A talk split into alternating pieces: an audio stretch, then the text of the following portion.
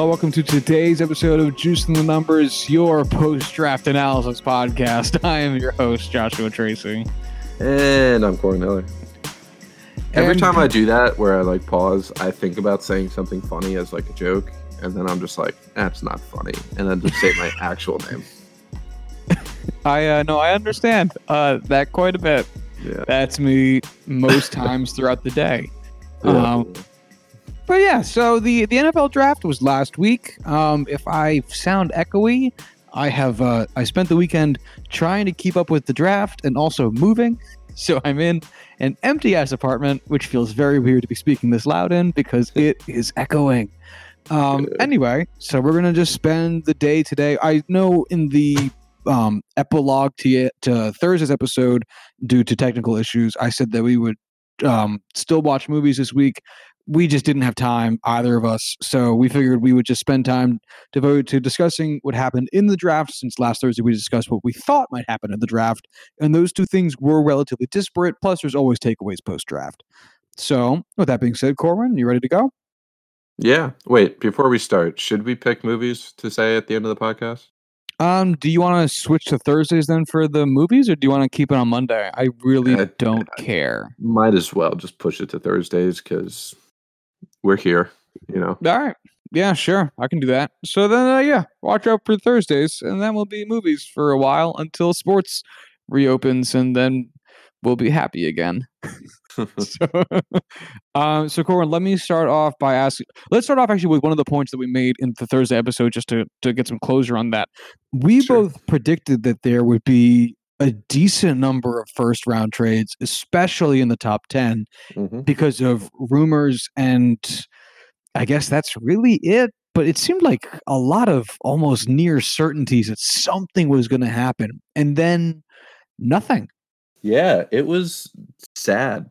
Like how disappointed I was that nothing major really happens. I mean, there was a couple trades to move back into the first round, which happens every single year. Um, but I mean, the biggest trade of the night was the Bucs moving up one pick. Um, and that's really all that happened until the 20s.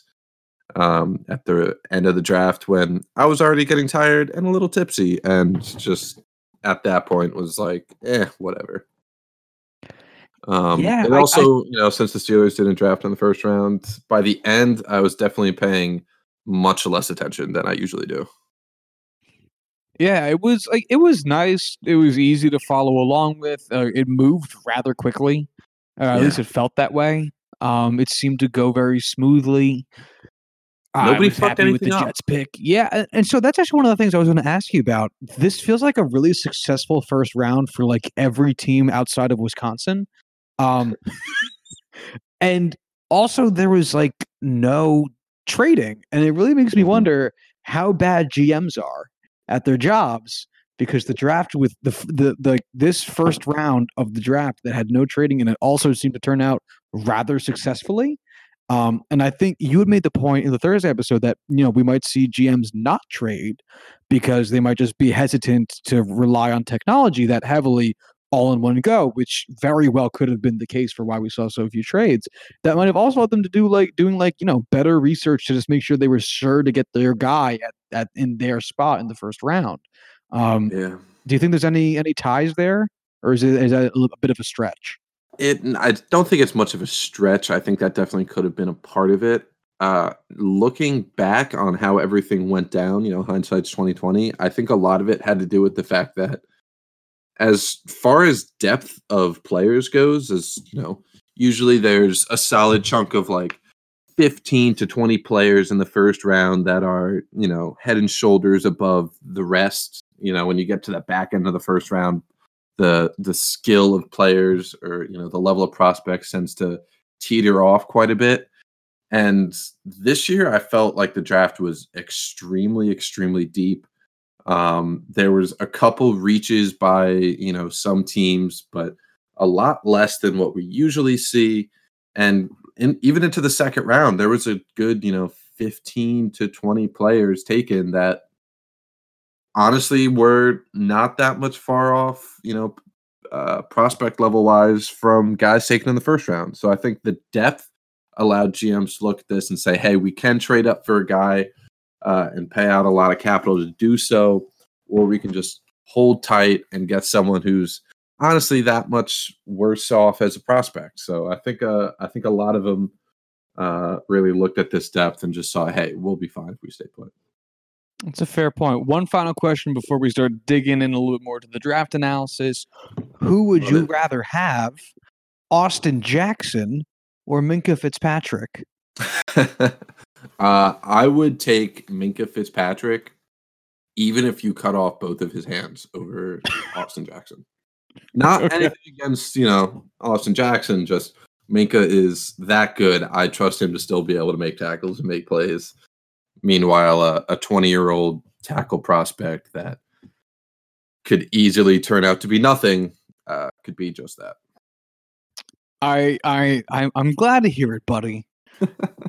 All right, so you know, as as down as I am on the Steelers draft, and we'll talk about it later, I I can't help but you know force myself to remember that we literally took an All Pro safety in the first round, and we know he's going to be successful, and I can be be upset about that.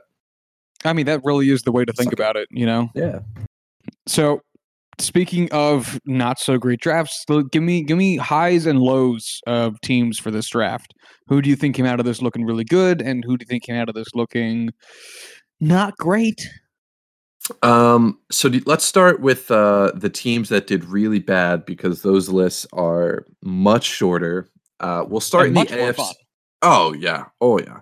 In the AFC, uh, there were really only two teams that I saw that had drafts that I genuinely just didn't like. Um, the first one was the Los Angeles Chargers, um, who had so much potential to do so many great things here. Um, first round, they took quarterback Justin Herbert. Uh, my stance on him is well known. Uh, they traded back up into the first round, 23 overall, to take uh, Oklahoma linebacker Kenneth Murray, who I was more higher, uh, more high on. Uh, in the fourth, they took a running back Joshua Kelly, wide receiver out of Virginia Joe Reed in the fifth, uh, Notre Dame safety Alohi Gilman, and then in the seventh, uh, Ohio State wide receiver KJ Hill.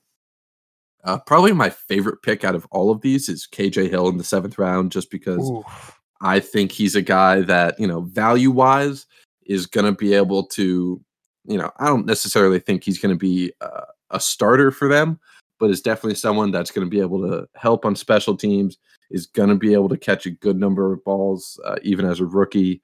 Um, and taking him 220 overall, I think that's tremendous value for him. Um, you know, you got yourself a quarterback in Justin Herbert. He's going to have time to sit behind uh, Tyrod Taylor, um, excuse me, Tyrod Taylor. Um, you know, the pressure in uh, San Diego, fucking Los Angeles, excuse me, Jesus, uh, is going to be significantly lower than if you went to uh, someplace like the Dolphins. He has the skill position players around him. He has Mike Williams. He has Keenan Allen. He has Austin Ekeler.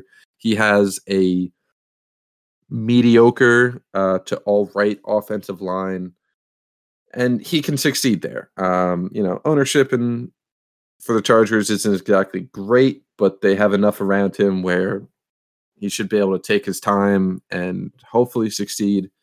But at the end of the day, Justin Herbert at sixth overall is just not something I view as a great pick. You know, if this was who they took at 23 overall, I thought this would be great um, because of his upside.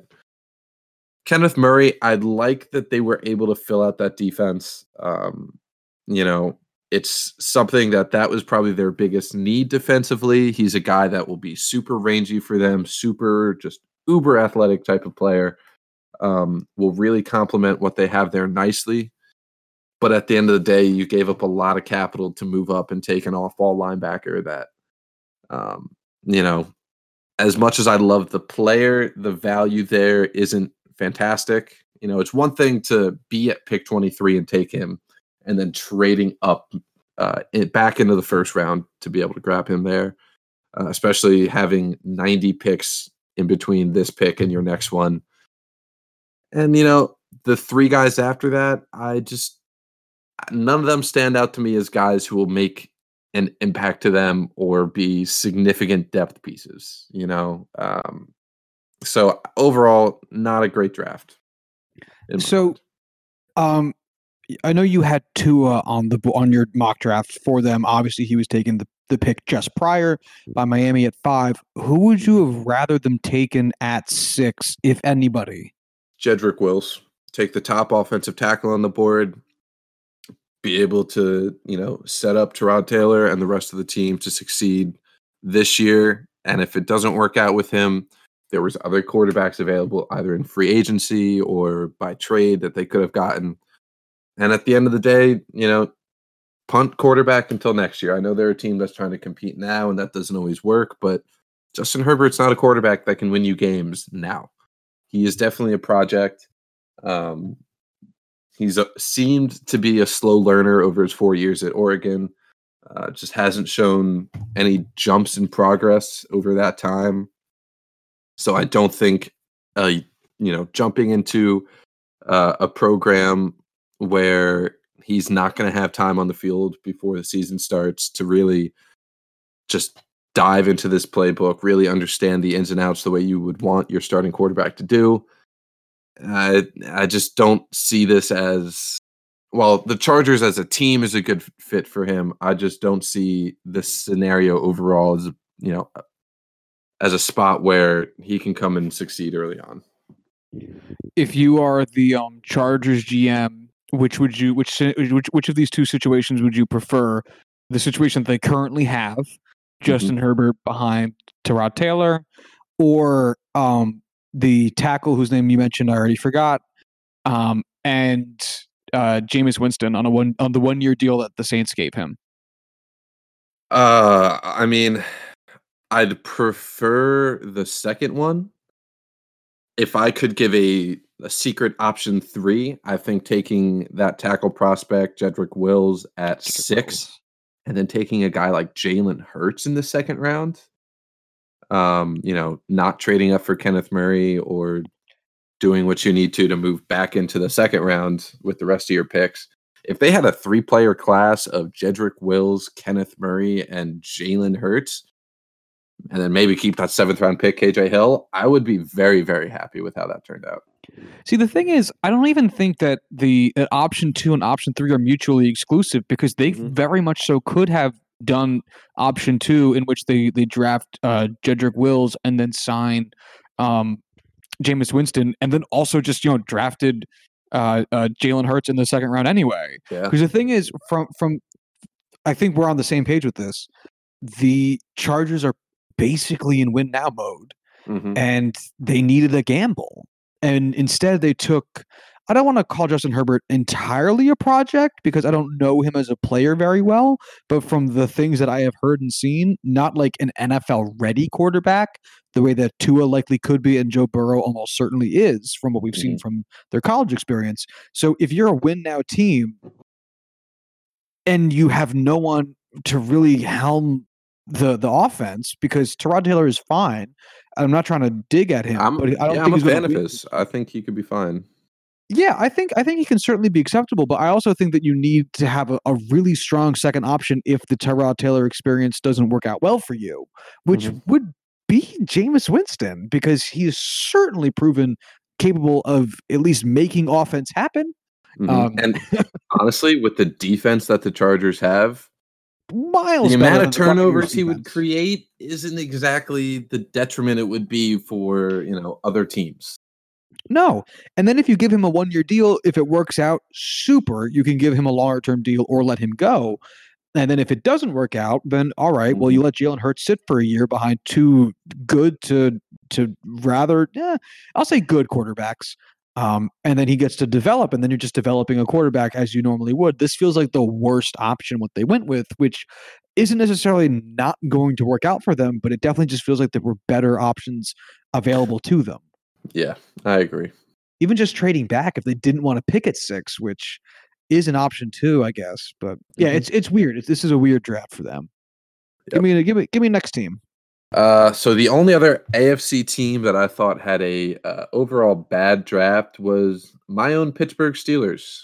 Um, you know, maybe it's just the fact that expectations going into the draft for your team is always astronomically high and significantly higher than you could ever truly expect. Um, there's really only one pick here that I thought was good value. Um, in the second round, I took wide receiver uh, Chase Claypool. Uh, round three, they took edge rusher Alex Highsmith. Round four, they took running back Anthony McFarland and guard Kevin Dotson. Round six, they took Maryland safety Antoine Brooks. And then in round seven, they took a defensive tackle, Carlos Davis. Um, you'll also have to look at it and say, okay, our first round pick is, you know, mirroring, you know, one for one Minkah Fitzpatrick, which by all means, that is significantly the biggest highlight here.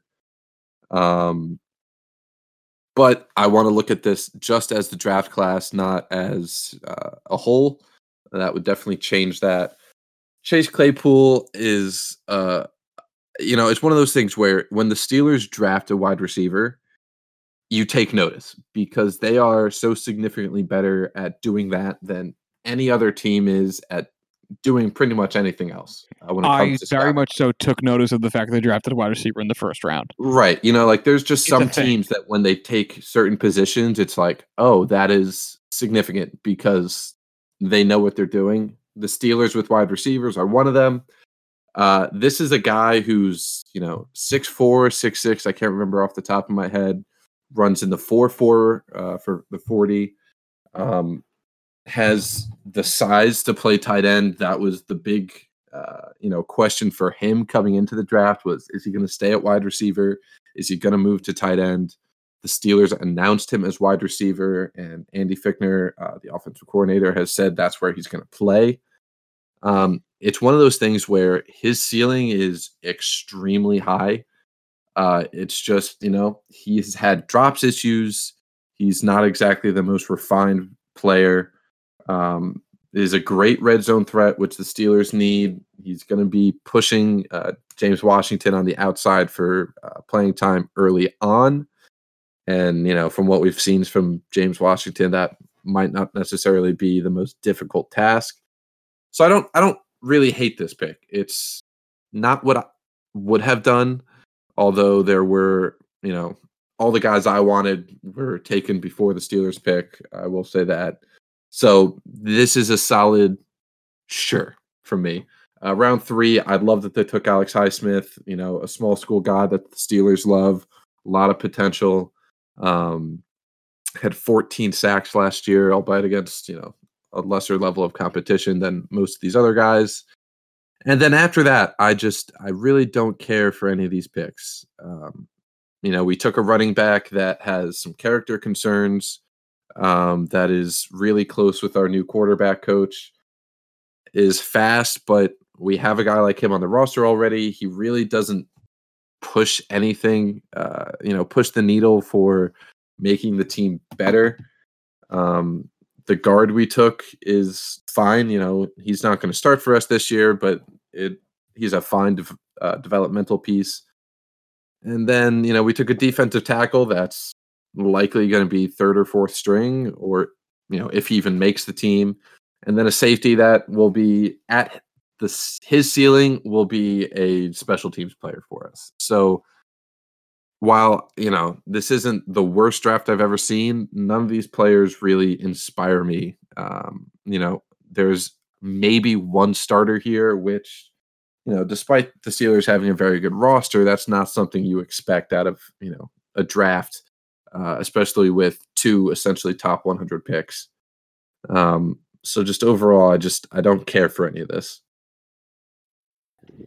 Uh, and honestly, I'll be honest, I may be biased because this is my team and I wanted more from them. But at the end of the day, I, this just is one of those drafts that just it leaves not a bad taste in my mouth, but it's just like meh, just total meh.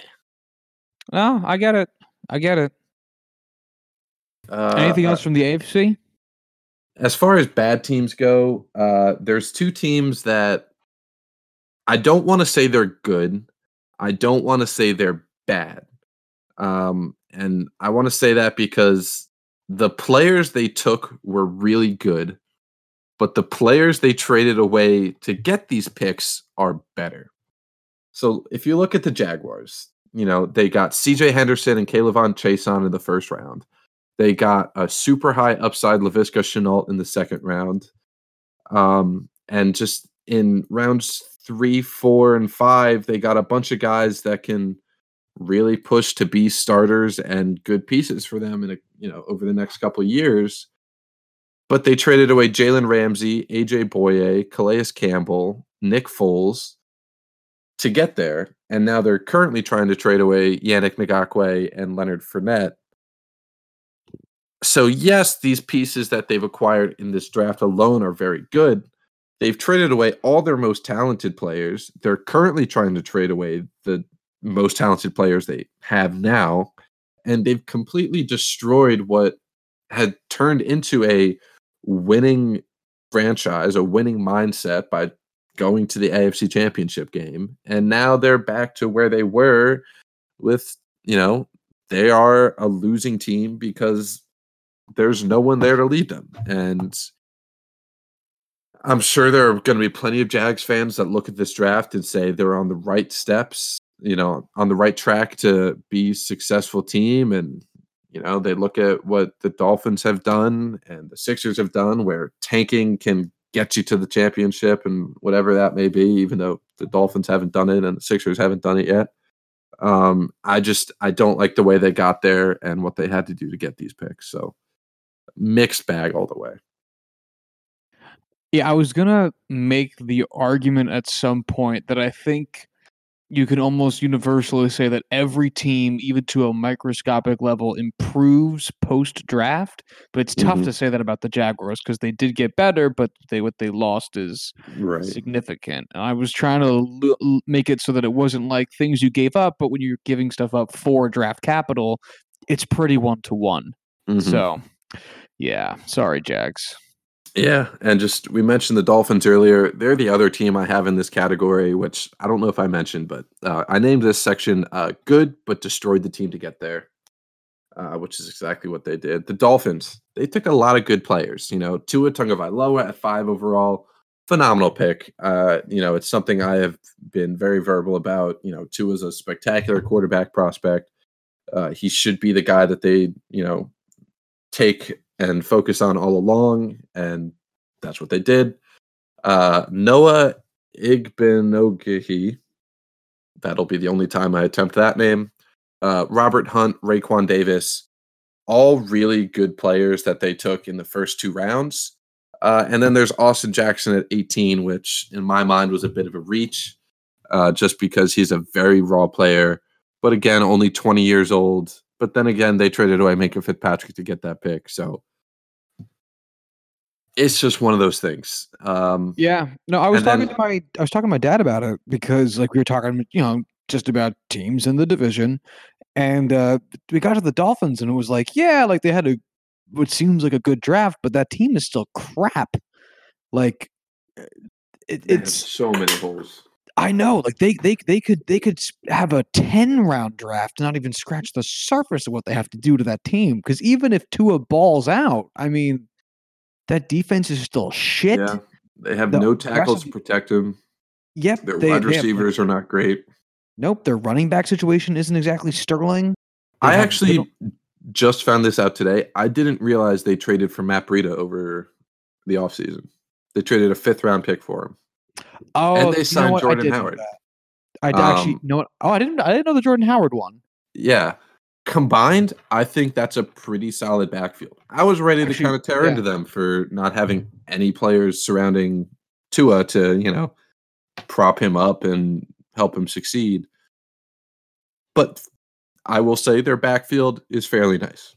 I'll give them that. Although I will say, as a as a person who experienced uh, New York Jets football in 2019, having a shit O line, a, a growing quarterback, and a good running back does not actually help.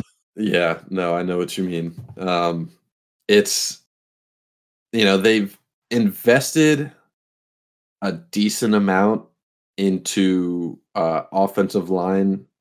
You know they a first round pick, a second round pick, uh, and a fifth round pick all into the offensive line. That's good, not exactly great. They spent another first round pick on cornerback, which I thought, you know, after signing uh, Byron Jones and having uh, Xavier Howard there, the two highest paid quarterbacks in the NFL, I think it was very odd that they would take another cornerback there, especially with uh, Josh Jones at tackle still on the board. Um, I don't know. Um, that's kind of why I have them in this middle, just purgatory tier, just because they had good picks. I just don't exactly agree with all of their draft uh, process and uh, their mindset here, and I just don't love some of the trades they did with their draft picks uh, before coming into this. So I don't know. It's it's one of those things where it's good, not great. I just don't know how to truly feel about this yet. And again, Understandable. This is something I kind of want to uh, say. You know, I should have said this leading into this, uh, but I'll say it now. Just because we view these prospects as not good value doesn't mean they're going to end up this way in the NFL. You cannot judge a player until at least three years down the line. Uh, that's why I don't want to necessarily g- give these teams grades because I think that's one of uh, the more useless and just uh, unnecessary things that we do as you know NFL fans directly after the draft because we don't know how any of these players are going to turn out.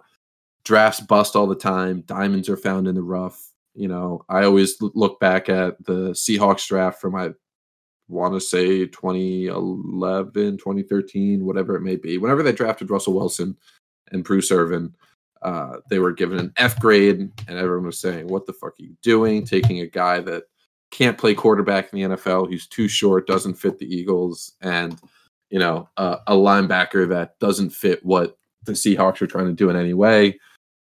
They go on to win multiple Super Bowls, and both of those guys are consensus Pro Bowlers every year. So take what we're saying with a literal grain of salt. Ma- a massive one. And uh, yeah. just a, as a reminder to everyone uh, about people speculating on the goodness of players who were just drafted, uh, someone out there talks shit about someone drafting Mike Trout. Yeah, exactly. Someone out there talks shit about the Angels drafting Mike Trout. I don't know who. I don't know what they said. I don't know where they said it. But you know, someone gave the Angels shit for drafting Mike Trout. Mm-hmm. Turned out pretty well for uh, the Angels. Gotta say. No fucking kidding. Um. All right, so let's move Tell on to the, the NFC. Yeah, let's talk about bad teams in the NFC. Uh, all around, I don't think this. You know what? No, the Chicago Bears. Um, they had one pick that I fucking loved with Jaylon Johnson at pick fifty. Uh, has had three shoulder shoulder surgeries now. Say that three times fast. Um, which is why he fell out of the first round. I still think when healthy, he's going to be a tremendous cornerback for them. outside of this, uh, they only had one pick before 155. Uh, they had three fifth round picks and two seventh round picks, along with their two second rounders. And of course, a team that had 10 tight ends on their roster coming into this draft took a tight end with their first pick. Wait, they had 10? It's like nine or 10. I don't know if it's uh, they had more than five. They had a ridiculous ridiculous amount. Like it was an unbelievable joke how many tight ends they had coming into this. And they took one with their first pick. And it's not like this is a TJ Hockenson, Noah Fant, you know, OJ Howard type tight end that is a fantastic prospect, can do a little bit of everything, you know, will be a great player. This kid Cole Kmet out of tight end or out of Notre Dame uh, I had him barely, you know, as a second round player at all. Um, I did not think he was going to get taken before the 10th wide receiver. Um, I just, this was a truly awful tight end class, and they took him with the 43rd overall pick. Um, I just cannot see how this works out for the Bears. Um, I think Ryan Pace and uh, what's the coach's name? Matt Nagy are very much on their way out. Um, we will mention now that uh, they did declined to pick up Mitchell Trubisky's fifth year option. I believe Which that is a just big came deal. out. Yeah. Yeah, that's that's huge for the number three or number two overall pick. Excuse me, uh, just a couple years ago. Man, it is rough right now to be a Bears fan, uh, and this is just there weren't really any other. I don't want to go through the rest of the picks just it will take too long, but there's no one here that inspires me really in any capacity. Part of that is because all of them are in the last 100 picks, but still, that's it's fucking rough right now for them. Uh, I have I have two things to say. Mm-hmm. One is I know what the Bears' strategy was with their draft. Which was Uh, pick the player available with the funnest name, because all of these names are amazing. yeah. Cole Kmet, Jaylon Johnson, Trevis Gipson, Kindle Vildor, Darnell Mooney, Arlington Hambright, and Lachavious Simmons. That is a flawless name draft. oh man, I like I would put every dollar I make in my next paycheck to be able to be in their war room in Ryan Pace's basement to watch him get pissed drunk and just draft the guys whose names make him laugh as he's scrolling through his Google sheet. Oh, you know for a fact those round seven picks, which were apparently back to back, 226 and 227, he just picked the two dudes with the most hilarious names. Oh god. Um that's why Arlington people Albright and allowed to drink when Lachavious Simmons back to back. It's like- true for fantasy. It should definitely be true for this. Like yeah like th- these are just these are made like these are computer generated names from madden or like a japanese football game where like they don't actually understand how naming works in the us it oh god fantastic So my my th- the second thing I was going to say is who. So you know Carson Wentz and Mitchell Trubisky were drafted this the same draft, one pick after each other. Mm-hmm. Um, Mitchell Trubisky's career has been not stellar, but not awful. Carson Wentz has been very good when he's been on the field, but that hasn't always been the case. Mhm. So, who do you think's had the better career thus far? Carson Wentz by a country mile. A country mile. Carson Wentz, when healthy, has played at an MVP level. He was an MVP frontrunner when he got hurt when the during the season they won the Super Bowl. Mitchell Trubisky has never once had like a three or four game stretch where he's looked like a franchise quarterback. And while his numbers have never been truly awful, he's never really shown any advancement off of what he came in as. And he really has never he's never done it for me. I, I loved him coming into the draft. He was my number one, number two quarterback the year he was drafted, but he has not improved in any meaningful way. And he's never really shown he's been able to get it done. Carson Wentz is very injury prone and their team has already drafted essentially his replacement. But he is so so far ahead of Mitchell Trubisky. And what's shocking is that Carson Wentz has actually played more games than Mitchell Trubisky, and I forgot that because Mitchell Trubisky didn't play in 2017. Um, and when he did, he only played 12 games, and then 2018 he played 14, 2019 he played 15. So he's never actually played a complete season. Whereas Carson Wentz played all of 2016 and played all of 2019, and then only missed three games in 2017 and missed the final five regular season games of 2018. So Carson Wentz has actually played two full seasons, whereas Mitchell Trubisky hasn't played a single one, Yeah, that's which is a Rough. crazy sentence. yeah, that's Also, according Man. to the um, so 56 games for um, Wentz, 41 for Trubisky. According to Pro Football References approximate value, which is their catch-all stat for football players, Mitchell Trubisky is sitting at 28 approximate value points. Carson Wentz, 45. That's bad. Yeah, that's, like almost 50. It's over 50% They more than, than traded- Carson Wentz. Or uh, They traded Trubisky. up to draft him. yeah, Well, actually, both those teams did, but only paid off for one of them. yeah, but uh, only one of them was drafted before Pat Mahomes and Deshaun Watson. What? Mitchell Trubisky was drafted uh, in front of Pat Mahomes and Deshaun Watson. So was Carson Wentz, though, wasn't he? I thought they were two was- and three. Uh, no, it was a different year. Those were different years. Yeah, Oh, you know what? I'm thinking of Goff and uh and Goff Trubisky. and Wentz. Goff and Goff and? Wentz. Goff and Goff Wentz. and Wentz were one and two the year they got drafted. Uh, No, you're right. like, That's what I'm thinking of. before, and then it was it was Trubisky, Mahomes at ten, Watson at twelve. Um, and then I, I guess the year after that was the Baker, Darnold, Allen, Rosen. Yeah. Wow. No, I completely whiffed on that. Uh, on that draft in my mind. It happens. It Yeah, happens. Trubisky was taken second. My was the Myles Garrett draft. Yeah. The next quarterback taken was number 10, Patrick Mahomes. Yeah. Man, the Bears. Anyway, tell me more about the Bears.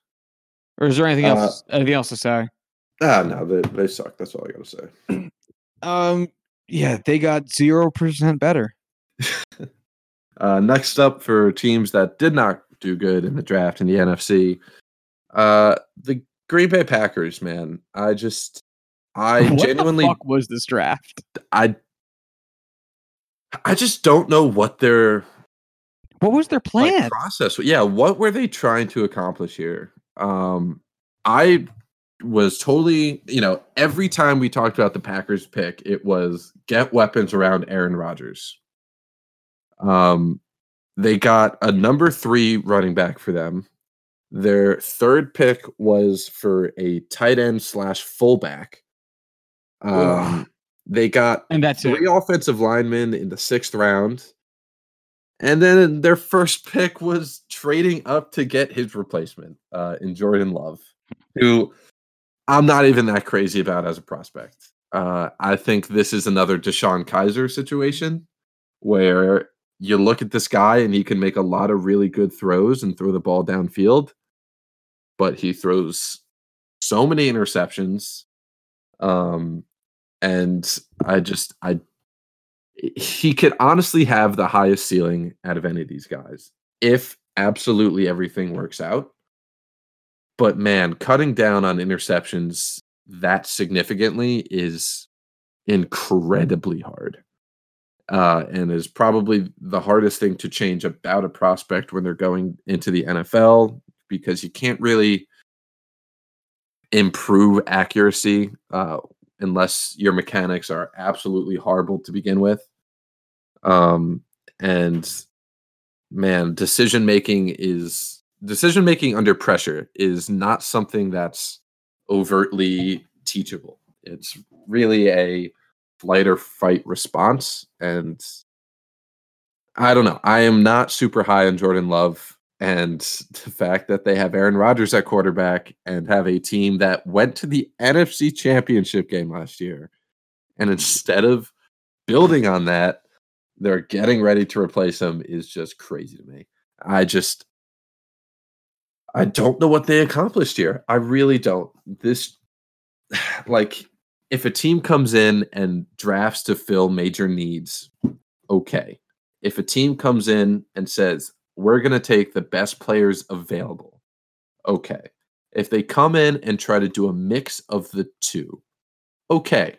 All of those things are both totally acceptable, have worked in the past, and very easy to sell to your fan base.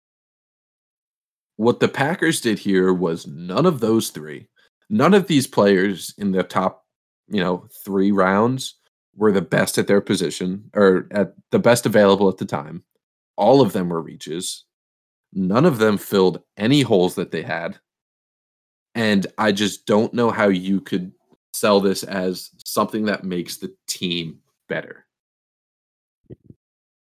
Yeah, this um this draft feels like either one of two things. It feels like um every player that the Packers wanted was drafted right before their pick, and then they forgot to find out who else they wanted, and then just panic picked a name. Um, Um, while you talk about this, I'm going to look up the actual draft and see who was available at these picks. all right.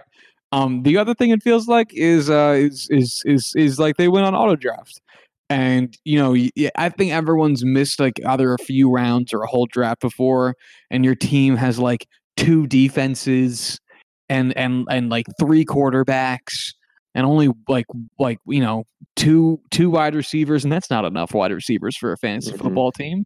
And then you look at this team and you go, "What the fuck? What the fuck happened here?" And that that that's this fucking draft. Yeah. Like this is this is stupid. I mean, I mean, oh my god, trading up for a court for Jordan. Uh, just I mean, I get I get Aaron Rodgers is old for quarterbacks and at, at some or for football players, and at some point he's going to need to be replaced. Do it when it seems when it seems present. Milk Mhm. that cow as long as you can. Like they're planning for a demise that's not showing its head at all. And I get that sometimes that shit can come out of nowhere, but are you really planning for that? I just I just don't understand the concept of planning for something that isn't on the horizon, Mhm. given a Hall of Fame. And again, like I said, I know these things can come out of nowhere, but you shouldn't plan for that because if that was the case, people would just draft quarterbacks every single year in the first round, anticipating their quarterback getting hurt or dying. Like you can't just build a team like that. You have to go with actual needs. And while I get you want to have a project quarterback or you want to have uh, a guy to develop in the wings, that's not the immediate concern. And if it is, you can solve that shit later. I yeah, I just I mean, if I was a Packers fan, I'd be fucking furious. Yeah. You know, uh, outside of the Steelers, who their draft upset me because I'm deranged and that's just the way I am. And of course, it's going to upset me. This is the only other draft that actually makes me upset to look at because they could have made this team a not only a contending team, which they still are, but a front runner in the NFC. The NFC isn't exactly crazy top heavy. I mean, they're competing with the 49ers and the Cowboys. Those aren't exactly world beaters. Um, you know, I mean, you have the Ravens, you have the Chiefs in the AFC who look like they can beat any team on any given Sunday. Uh, well, that's true for any team. It's like they look like they would beat every team any given Sunday. The NFC isn't exactly that top heavy, and they just had to take a handful of guys that would have put them over the edge. Like if they want a running back, you traded up in the fir- first round to pick 26. Every single running back was there. I can't say I would agree with the move outright, but you could have gotten a serious difference maker at running back. If you Or one of the many wide receivers still available. Just right, saying. there were so many good wide receivers available at 26. Any single one of them would have been an easy number two opposite of uh, Davante Adams. Adams. their wide receiver depth isn't good. You know, it's not something I know this has been talked about with the Packers ad nauseum now about, you know, their wide receivers are not good. And they're not.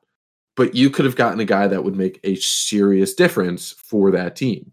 You know, a guy like Michael Pittman could come in and be a pro bowler year one with Aaron Rodgers throwing him the ball 60, 70 times this season. Easy. No one hears I don't see any one of these players as a pro bowler at any point in their career. Maybe Jordan Love if it all works out. I get that they did the same thing with Brett Favre and Aaron Rodgers. And Aaron Older than Favre was. But this is a different situation that they're in. And I just they didn't move the needle in any way. Yeah, no, this is uh fucking embarrassing. Fucking embarrassing. I wish I had a trash can to kick. you Um, should go find one. I'll wait. uh, no, I don't want to get up. Uh, next up is the Rams. Uh, I don't have a, a ton to say about this. Um, just that they have so many needs. Like a new and- logo. Right. And they traded away both Todd Gurley and Brandin Cooks. And then drafted a running back and a wide receiver in the second round, five picks apart. They just they have a lot of needs. Uh don't get me wrong. They are no longer contender. Um they have one of the worst cap situations in the league. And with your first pick, you take a running back that fits the mold of the running back you took in the second round last year. And then you took a mold of your current best wide receiver five picks after that. So they have two almost carbon copy running backs and two carbon copy wide receivers in the second round. I just it's it's not good drafting. The players may turn out to be all pro. Cam Akers and Van Jefferson, the two players they took here respectively, could end up being all pro level players. And I would still say this was a dumb way to draft for this team. It just mm. sorry, go ahead. No, I'm, I'm done. They're in such a weird spot because, like you said, this team is rapidly declining in competitive capability. Um, mm-hmm. Um, even though, as you said, the NFC isn't exactly um, tough to get to the top of outside of a couple of teams like the Niners and the Seahawks refusing to go away, and then the Saints over on the East Coast. Like, there's nothing really preventing them from being able to to contend, especially if the Packers end up declining even a little bit. Um, but Goff is really showing his true colors year after year, getting worse and worse, and their team having to shed pieces because they overpromised or overcommitted on payroll, and they don't have much draft capital to work with anymore because they had to acquire all those guys. And maybe they're thinking, you know, one last big push with some of these picks, and maybe they just don't know what to do. And if that's the answer, I get it. I wouldn't know what the fuck to do either. Mm-hmm. Because their situation is they made such a fucking gamble by going as all in. I've never seen a team go as all in as the as the Rams did the, the, these past three years. It was insane, mm-hmm. and in all but one way, it paid off. But unfortunately, it didn't pay off in the one way that actually mattered: winning the Super Bowl. So, if Sean McVay can pull some magic and let himself not get fired, then maybe we can see what his rebuild would look like, what kind of scheming he brings to that. Maybe this is all part of a plan he has getting ready to be drafted up for next season. But if that's not the case, then they should be looking long term and drafting a kicker. Uh, I guess seventh round doesn't matter, but I don't know. This this this just looks. This looks like they drafted because they had to. Yeah. It it's just uh it does not inspire confidence in the Rams. But no. man, how how far has the just perception and reputation of Sean McVay fallen over the past two years? Rapidly. Like, he went from basically being the smartest person in the NFL to damn, we are just he's just not that great anymore. And I'm not saying that because I think he's not that great. I still think he's a terrific coach.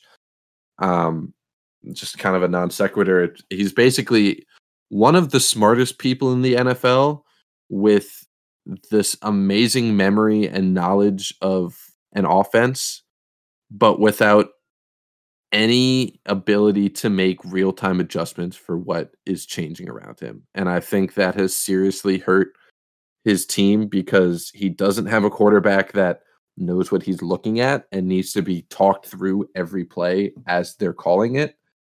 Uh, and the fact that all of these free agent signings have pretty much failed so that there's no room for them to make these adjustments team wise uh, to really do anything to keep up. And am I not sequitur?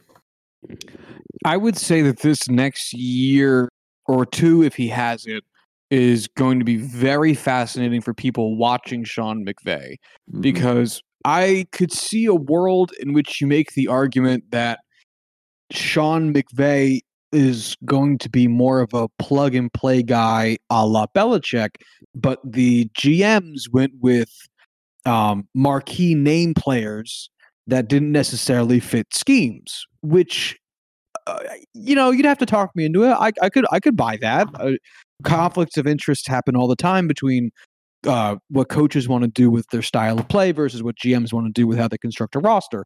That happens in like every single sport. Um, if, if that's the case, though, then I think we have to at this point say that that experiment is over. and that now it's in Sean McVay's hands to see if he can scheme and if he can play uh, with, or if he can have his players play a certain style of football that's going to be conducive towards the strengths of those players and the weaknesses of their opponents, the way that the Patriots do. And I know that that's Mhm. such an easy thing to say because you know, well, why don't you just do what the Patriots do? No team's been able to do it for the last twenty years. That's why they're so successful. But that that kind of rationale, that kind of that kind of thinking is what's going to have to be brought to the table by McVay if he's going to stay a head coach in Los Angeles because that right now is all he has. Yeah.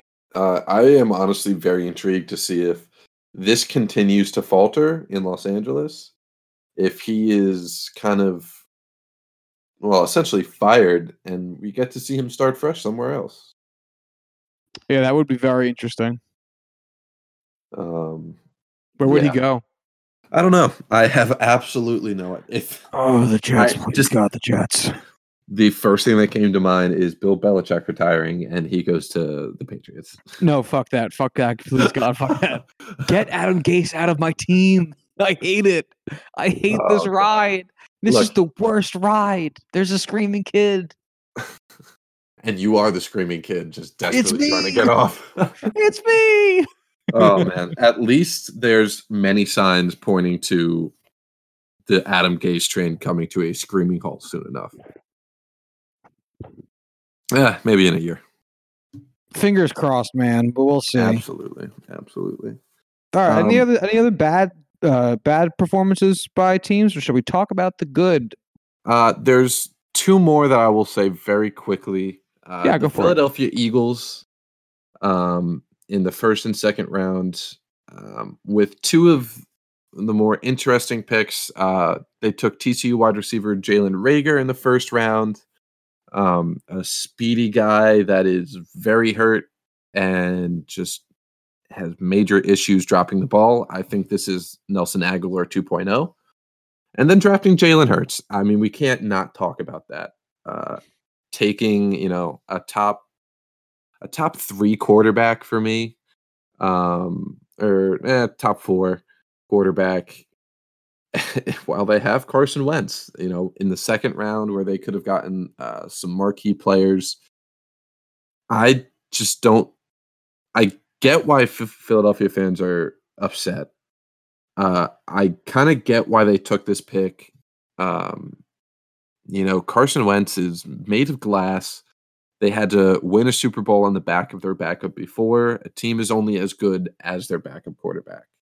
Um, but man, this is going to be a fucking media circus, and I'm so happy to be a part of it.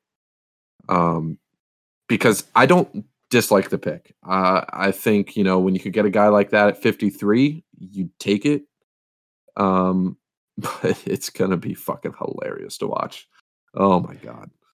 Yeah, I saw a, a, a congratulatory tweet from Carson Wentz to Jalen Hurts, in which Jalen Hurts then uh, quote tweeted it saying, "I'm coming to take your job."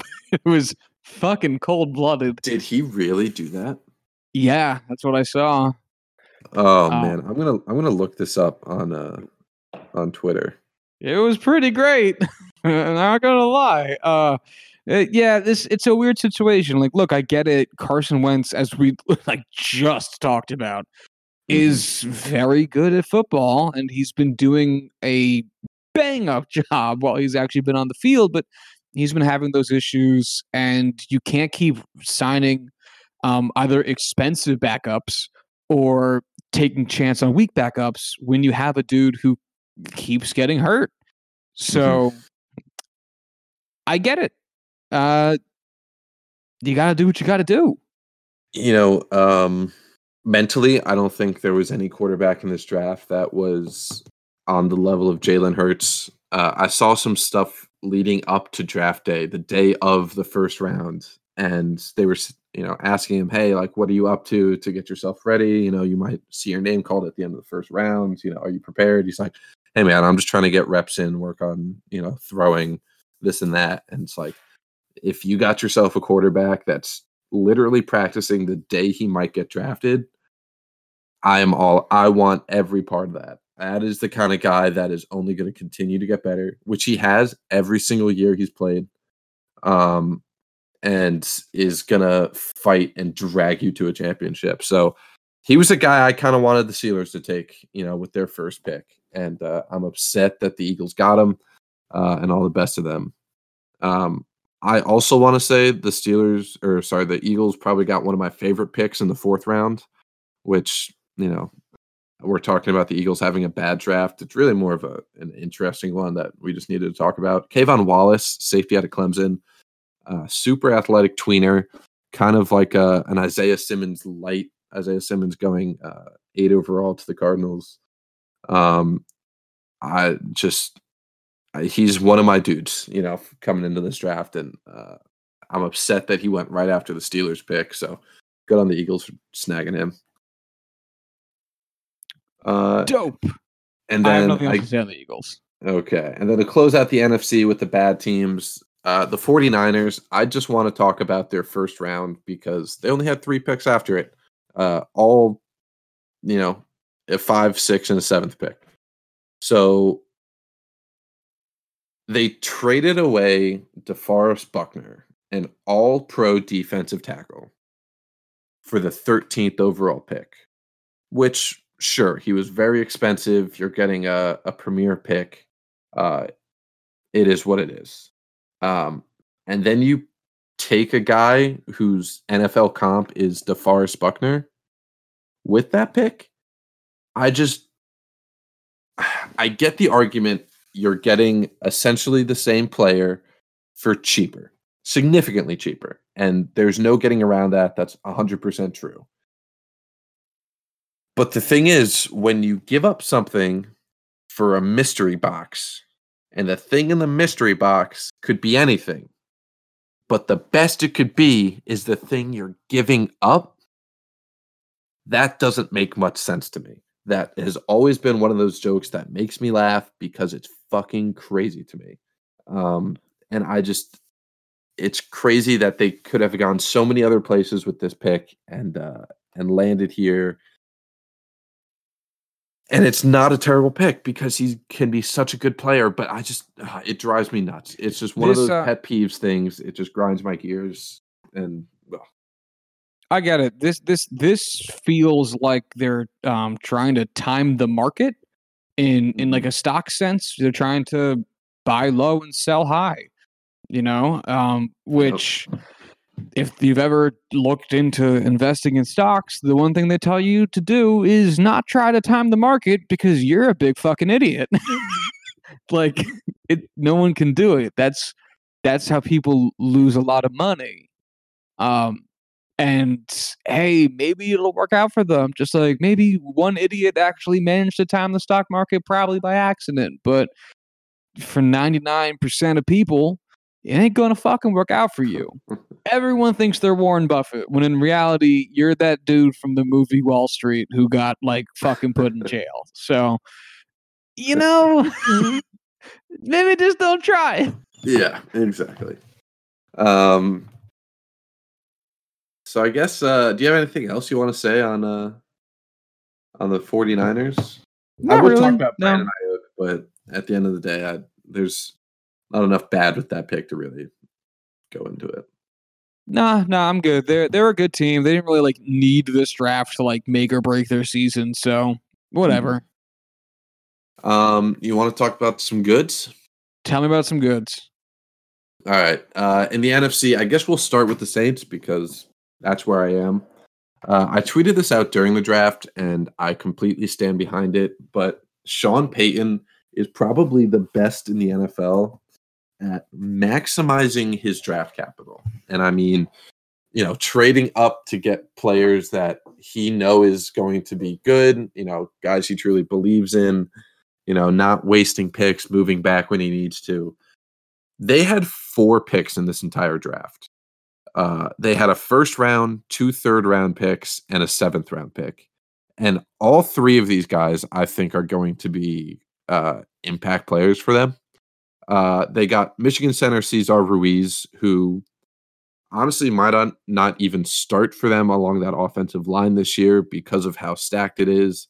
Um, he's essentially like an Andrus Peat type player where, you know, Andrus Peat just signed a, a decent sized extension, but he is uh, so good at either guard or center positions that he could fill in anywhere and be a high level player uh, at, you know, offensive line. We talk about this all the time. Huge foundational piece, fantastic player. Uh, I think it's a nice pick for them. Traded up in the third round to get a edge rusher Zack Baun, who could play, you know, five different positions along the defensive line and you know amongst the linebackers. Love that pick. He could start anywhere for them. They got uh tight end Adam Trautman in the third round, pick 105. He's the kind of guy who is a top three tight end in this class. You know, 105 might not be the most uh, valuable pick uh, to grab one of these tight ends, but I have no complaints about doing it, especially the way Adam or sorry, Sean Payton utilizes highly athletic tight ends like Adam Trautman. Uh, I think this is a natural fit and could be a day one starter for them. And then they traded up in the seventh round to get Mississippi State quarterback Tommy Stevens. Um, I have seen every game of his career leading up to this past season because he was the Lion and backup quarterback for the uh, the Nittany Lions, Penn State. Um, I always called him our fullback because we didn't have an actual fullback on the roster, but the way we would utilize him is the exact way the Saints utilized Taysom Hill, who they just signed to a two year extension. Um, I think he's a seventh round pick that will genuinely make their roster, if not their practice squad. Um, and, you know, with the type of contract Taysom Hill just signed, where it's a lot of money front loaded to really only be a one year deal. Um, if Tommy Stevens works out, it's something where it's clearly a position they value very, very highly, especially after putting a fir- one, uh, excuse me, a first round tender on um, Taysom Hill this year. I think he could step in and fill that role easily next year. Um, so they have four picks. That is astronomically low but I think all four of them are impact players. And at the end of the day, how can you say that's a bad draft? That is excellent, especially considering um, how few holes they had. Uh, the only change I would have made was, you know, instead of Cesar Ruiz, who's more of a depth position, take a guy like uh, Patrick Queen there, uh, fill in really the only hole we, you know, either of us saw on their roster at middle linebacker. But at the end of the day, I can't complain about any of these picks. Uh, yeah. I mean, you. I, I damn it. You. Have, I have nothing to say. What the fuck am I supposed to say? I don't know. Jerk me off a little bit. oh yeah, daddy. Nice. Okay, let's stop. Sick, I immediately sick. regret that. Please stop. Please stop. all right, I'm. Gonna, I'm all right. That's it. oh god, that made me uberly uncomfortable. oh, that didn't help. oh man. All right. Uh there's a lot of teams here that I thought did really well, so I think we just need to bust through them all. Yeah, give me a speed um, round. Arizona Cardinals. Uh, I love all of these picks. Isaiah Simmons, um, honestly, one of my favorite players, a top three player in this draft for me.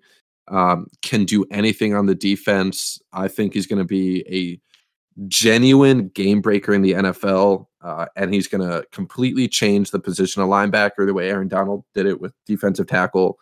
They grabbed a top left tackle in Josh Jones in the third round. Uh, they didn't have a second round pick. Every single one of their picks, I uh, like as players. I don't think they went wrong anywhere. I think this is a tremendous uh, class for them. Um, the Carolina Panthers, their first three rounds, or I'm sorry, the first two rounds, they got Derrick Brown, Yetur Gross-Matos, and Jeremy Chinn. All three of them I thought could have gone in the first round. And I love that they are completely building that defense from the ground up and making getting serious game changers uh, at multiple multiple positions there. Uh, I'm a huge fan of that. Um, Let's see. The Dallas Cowboys. I'm actually going to skip them and save them for last because there's the one team I want to dig deep into. Uh, the Detroit Lions. I like really two or three of these picks. Jeff Okudah at number three is a game changer for them. Could easily be an all pro within the next two or three seasons. Julian Okwara, edge rusher at 67, I think was uh, under talked about this entire draft process and could be a starter for them day one. And then Quinton Cephus at wide receiver uh, in the fifth round could easily be uh, a starting wide receiver for them. Um, let me see. The Minnesota Vikings, uh, their first three picks are three of the or two of the wow are three of the best top two round picks that you could go with. Justin Jefferson, the top slot receiver and the number four wide receiver in the class, falls to them at 22. Jeff Gladney, uh, who many have said was the number three cornerback in the class, fell to them at 31. Both of them are amazing fits for the systems they run it uh, on offense and defense. And I just have to imagine that they were shitting themselves with glee with how that uh, landed. Ezra Cleveland uh, fills probably their biggest need uh, at offensive guard or tackle um, and could slide in. I said it was their biggest need. I want to just rephrase that. That used to be their biggest need. Receiver and cornerback were their biggest need. This was the biggest need they had left, and they filled it with a great player with a lot of potential. Um, Giants, they didn't fuck it up. They didn't fuck up a top five pick. That's all I can really say. Fair, uh, fair. That's all they needed to do. Yeah, for real. Tampa Bay Buccaneers. I fucking hate these guys because they took probably my favorite player in the draft uh, for who I wanted the Steelers to take, Antoine Winfield Jr. Um, he was my top safety. I think he is going to be a superstar, and I'm super upset that they were able to grab him. They also had Tristan Wirfs, who many thought was the number two uh, offensive tackle in the class at 13, filling their uh, two biggest needs right there. Uh, I thought this was a tremendous, tremendous class for them. Plus, they traded a fourth round pick for Rob Gronkowski, so that's got to count for something. Yeah, um, I'd say so. And uh, yeah, that's it for the NFC. Oh no, it's not. We forgot the Cowboys. I forgot to talk. Oh yeah, tell me, tell me about the. Give me your deep dive into the boys. This class that the Cowboys put together is quite honestly the best draft class I've ever seen. Really, I am amazed by how many marquee players just fell to them. Like this, if you want to like talk about the best case scenario for just taking the best possible player available at any one of their picks, it's this right here. CeeDee Lamb, who was my number two wide receiver in this class, fell to them at 17. Wide receiver was a minor need for them, nothing major. I mean, they have Amari Cooper and my uh, sorry, uh, Michael Gallup. That's not a huge need, but they take you know a top wide receiver. They're going to plug him right into the slot, and they now have one of the best offenses in all of football. Also, um, fucks over the Eagles pretty good. Oh uh, yeah, amazingly well. Um, you know they could have taken him there just to be strategic about that uh, to fuck over the Eagles, and either way, it's making them almost unstoppable offensively in the uh, NFC East. Um, I mean, you look at where the Redskins and the Giants are right now offensively. Neither of them are going to get anywhere close. The Eagles, man, as much as I love Carson Wentz, Miles Sanders, and now uh, man, it's just not great. It's it's not great for any of those other three teams because I think the Cowboys are just going to run away with it. Uh, Trevon Diggs was, you know, one of the highest ceiling cornerbacks in that third tier that we talked about. Um, brother to Stefon Diggs, if you want to, you know, think about where his athleticism level is. Um, he has just tremendous length and could easily be a top cornerback. Neville Gallimore is uh, a fantastic defensive uh, lineman. Reggie Robinson is a high ceiling athletic cornerback that really just goes after players. Um, Wisconsin center Tyler Biadasz. Uh, I know I said that incorrectly. I don't care. Um, won the college football award for top offensive lineman last year. Just saying, they got him at 146 athletically, he's not exactly uh, great athletically, but his technique is fantastic. And with Travis Frederick replacing, or with Travis Frederick retiring, he could fill into a depth piece. And it's the Cowboys. It, when they take an offensive lineman, you notice. And they just happen to get one of the top guys that happened to fall into the fourth round because of that athleticism and, and injury history. Um, in the fifth round, they got Utah edge rusher Bradlee Anae, who has just tremendous production over the last couple years. And then they got probably the best dark horse day three quarterback uh, in Ben DiNucci, who I didn't know anything about him coming into the draft. But now reading into him and watching some of his films since then, because I wanted to know why this guy was drafted by the Cowboys, he has a lot of potential. Um, and I don't think he's ever going to be a starter for them. He might be their third string quarterback. Regardless, he's a very smart dude. And I'm spending two minutes talking about a seventh round quarterback pick. That's how much I like this draft class. I just, if I could give a hundred on a test to any one of these draft classes, the Cowboys earned it. Um, it's just hands down unbeatable. Who do you think Jerry Jones got to put the draft together for him? I don't know, man. He fucking drafted on a two hundred and fifty million dollar yacht, and that's not the biggest point of uh, discussion for the Cowboys. And I'm so upset by that. I was talking so much shit about how Jerry Jones was going to be just go crazy with power drafting alone and ends up having the best draft class ever. I hate it. Oh, it drives me nuts. Yeah, that's actually quite shocking. I, I, I had I knew that they had like a good first couple rounds because that's all I really had the time to to pay attention to. I didn't realize that they had drafted that fucking well. Yeah, like this is unreal, absolutely unreal, and I'm just so upset that it ended up this way. But um, yeah. I, honestly, I say that I'm upset because I'm jealous that the Steelers couldn't do this. You know, I it's understand like, that completely. Yeah, all right, tell me about the AFC teams that you like. Give me a speed round AFC, there. AFC. All right. Now I got to reset, find all these guys again. Give me 10 seconds. 10, 9, 8, 7, 0. Okay, here we go. the Ravens. Um, they're right here at the top. I think they had the best draft class out of the AFC. Um, they filled basically all but one of their holes that they had and just had uh, actual, you know, starting level, backup level players all the way through the seventh round. Um, Patrick Queen fills in uh, in the first round, probably their biggest need at middle linebacker. Uber athletic guy, um, easy, easy fit. This isn't even a big need, but they drafted J.K. J.K. Dobbins in the second round, uh, probably the fourth best running back in the class.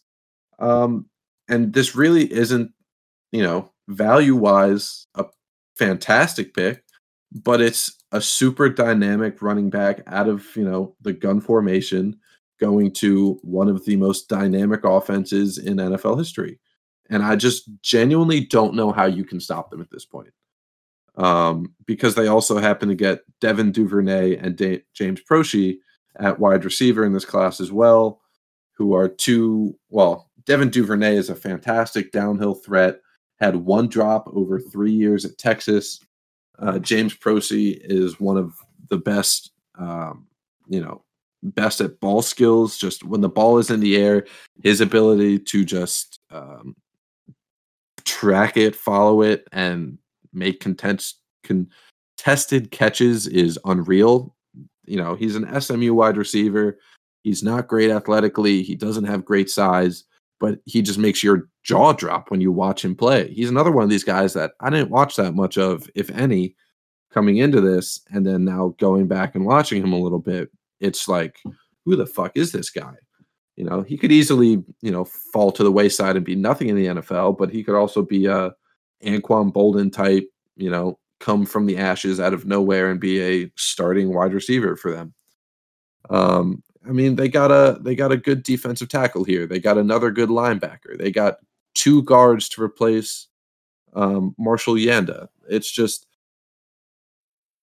they even got a, one of my favorite days three players in Geno Stone, who's a, a linebacker safety hybrid that could you know fill in for them in you know nickel and dime schemes. to catch my breath and just summarize this, it's upsetting that the best team in the Steelers division and arguably the best team in the AFC got better without doing anything crazy and just letting these players fall to them. A la the way the Cowboys did it. It's just they drafted extremely smart, extremely well, and just came out unbeatable.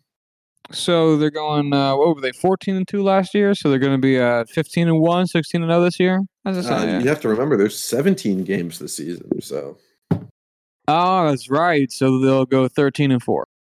I, honestly, if they if the Ravens went 13 and four, I would consider that a win for the rest of the AFC, Uh, yeah, I think you're probably actually be right.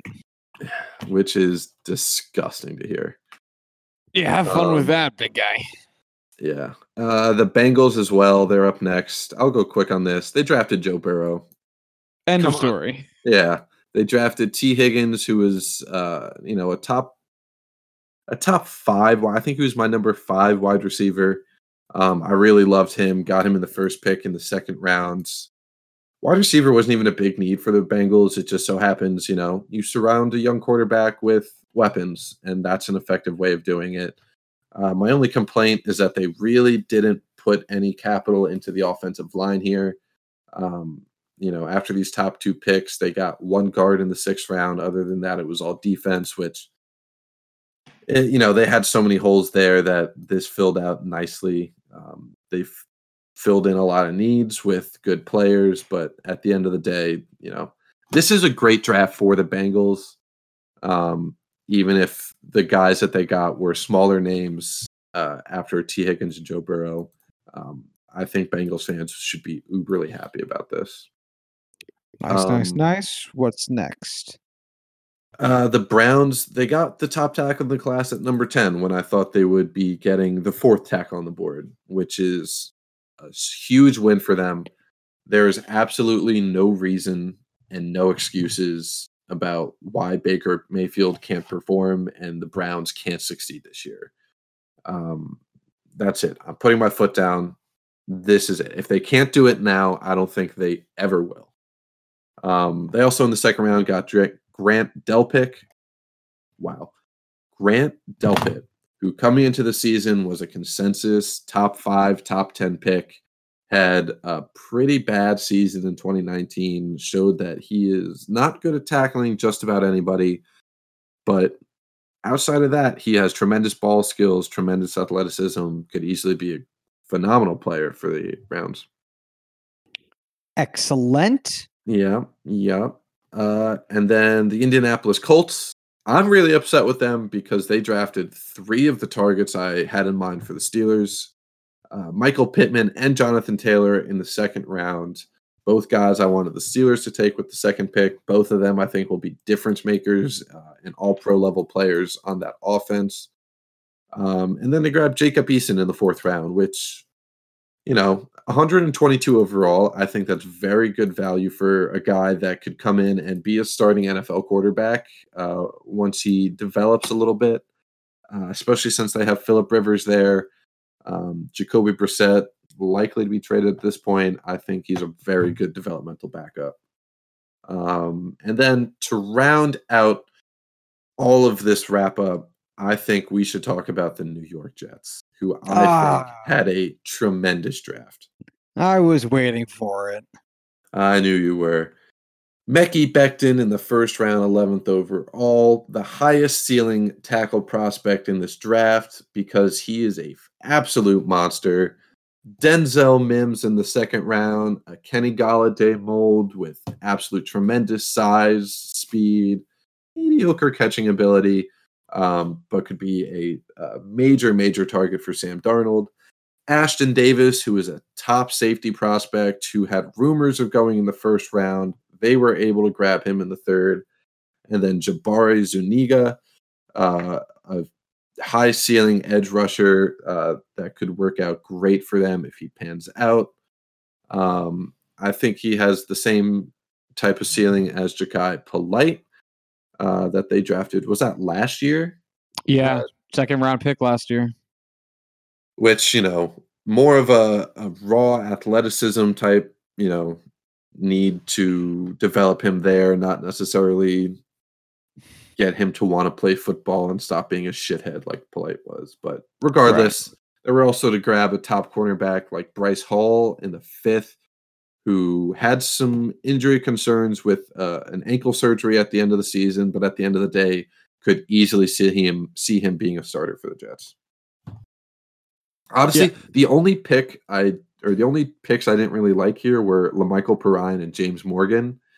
Um, you know, a fourth round running back that doesn't have a huge ceiling is kind of like whatever. Um, and then I really don't know anything about James Morgan, but I know there were other quarterbacks that I definitely did like going after him. So that's whatever. Yeah, I don't really give a shit about any either of those two either. I'm thrilled, thrilled that we took Mekhi Becton. I'm also very happy that there was at least one other offensive lineman taken uh, in this draft. I wish there was a third, but understand why. The Denzel Mims pick is awesome. I was hoping we'd get a relatively speaking premier wide receiver talent coming out of this draft, and we did. The Ashtyn Davis pick is interesting. I'm assuming there's going to be maybe some tweaking to the overall scheme that the defense runs because I was doing a little bit of research into him, and apparently he's comfortable playing in the nickel, which would make sense because um, unless they're planning on moving on from Jamal Adams, which would be bizarre, especially at this point in the rebuild. Um, then that's likely where he's going to be playing since Jamal Adams and Marcus Maye pretty much have those two spots locked in. I would assume, unless he dethrones one of them, which, hey, it's football, shit happens. Possible. I, yeah. I see him as more of a Marcus Maye type player than a Jamal Adams. Um, but again, he's definitely more of a, a nickelback type than a, a true safety. Which is perfect because um, our cornerback situation is tough, which usually leads to our slot corners being trash. So if um if he can help shore up any any part of the secondary mm-hmm. that can take some of the tension off the cornerbacks, and it's a massive welcome. Which also brings in a, a cornerback pick and a trade that brought another cornerback to the team. So this draft I'm very happy with, and a possible yeah, upside was- candidate in defensive end and Jabari Zuniga, which defensive end is a position that the Jets haven't had in my lifetime since Jonathan Abraham, uh, Jonathan Abrams. Which so like I oh my god, I want to see a defensive end be successful on the Jets. So. Yeah, we, we should also mention that uh, they acquired Quincy Wilson from the Colts in exchange for the 211th overall pick. Um, I love Quincy Wilson coming out of Florida. He's 23 year old, 23 years old, former second round pick. Um, I think he will be a starter. But to get to your point, yeah, I think Zuniga has a lot of potential there at edge. Um, and I'm surprised. I am surprised they didn't go with that sooner. I thought the third round would be exactly where they would have gone after uh, an edge rusher, uh, at least earlier in the third round. But getting Ashtyn Davis and Zuniga there, um, those first three rounds are excellent, excellent uh, picks for the Jets. Yeah, seriously, could not be more happy. You know, until I saw how the back end of the Cowboys drafts uh, rounded out, I mean, I was texting Josh during the draft saying I was amazed by how well the Jets were doing at just letting just tremendous value fall right into their laps.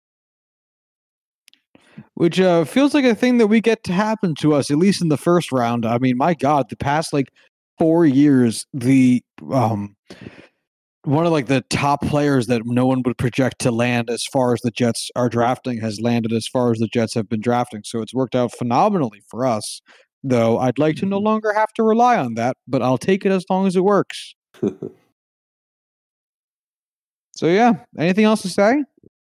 No, that's pretty much it for this draft recap. Um, I am surprised we were able to get through it as swiftly as we were. I thought that was going to take a very long time. Um, but yeah.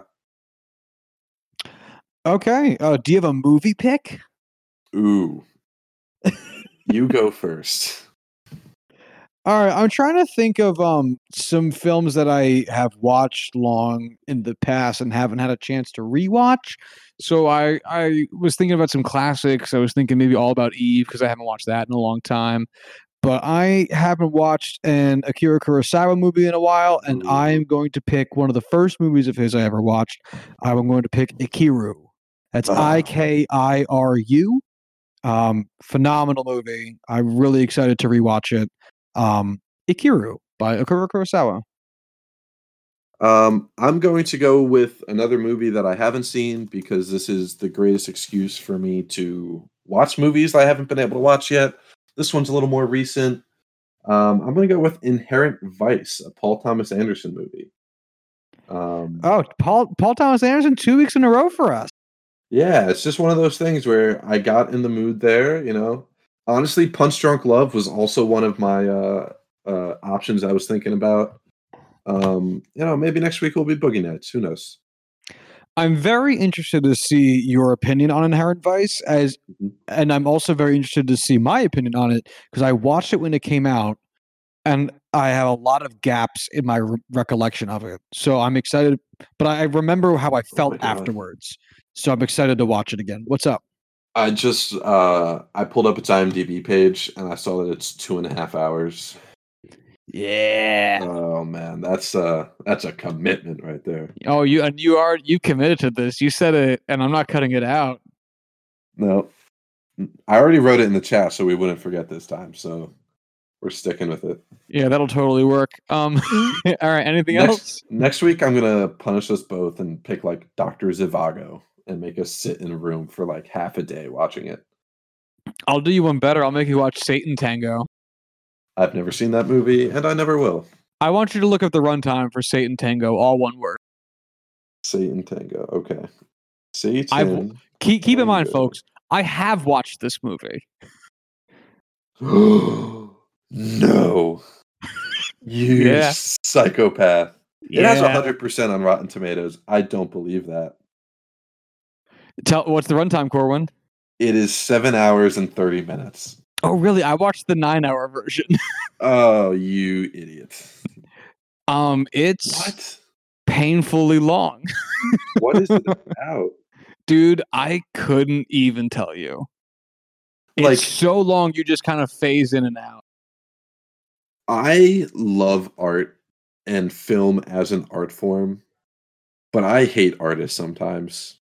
I hate people that look at a seven and a half or a nine hour long movie and it's like, this is my masterpiece. Like, no, Hey. that is a nine hours of unwatchable dribble. It could be worse. that It, it could I've be. literally never seen this film before. I'm sorry, Uh, go ahead. it's it's very very well shot that's my only recollection of it i remember it being very well shot and the tone being great i remember none of the Mhm. movie um it could be worse though it could be empire andy warhol's film you ever seen that Nope. I've heard I about ref- it, but I've never seen it. i refuse um there's no reason i think to ever watch as a massive andy warhol fan um i have zero zero interest in watching Andy Warhol's 19, uh, 1964 black silent film, eight hours and five minutes of just the Empire State Building, not doing anything. Um, it's not happening. So yeah, uh, imagine we did those two movies together and we made people waste 15 hours. AKA, no, I one watches think- after don't- those Yeah, I don't think anyone would ever watch either of those. Yeah, no one should. Um, all right, so Ikiru and Inherent Vice, a nice, a nice mix of films here. How long's Akira? Oh, I don't remember. I'm gonna say under two. Thank God. Yeah, I don't think. It, I, I remember it being a long movie. It moves I'm nicely. pick. I'm gonna pick like a movie off of Quibi next time. Something like a solid ten minutes long. Love it. Um, all right. Anything else? Did you want to talk about those uh the free agency stuff? We could always push that. Yeah, let's just push it. I gotta, I gotta edit this and get to bed. I understand. Let's get out of here. All right. If you want to follow the show on Twitter, you can do so at JuicingPod. And if you want to hit us up via email, you can do so at juicing the numbers at, ju- at gmail.com. And until Thursday, Diolch.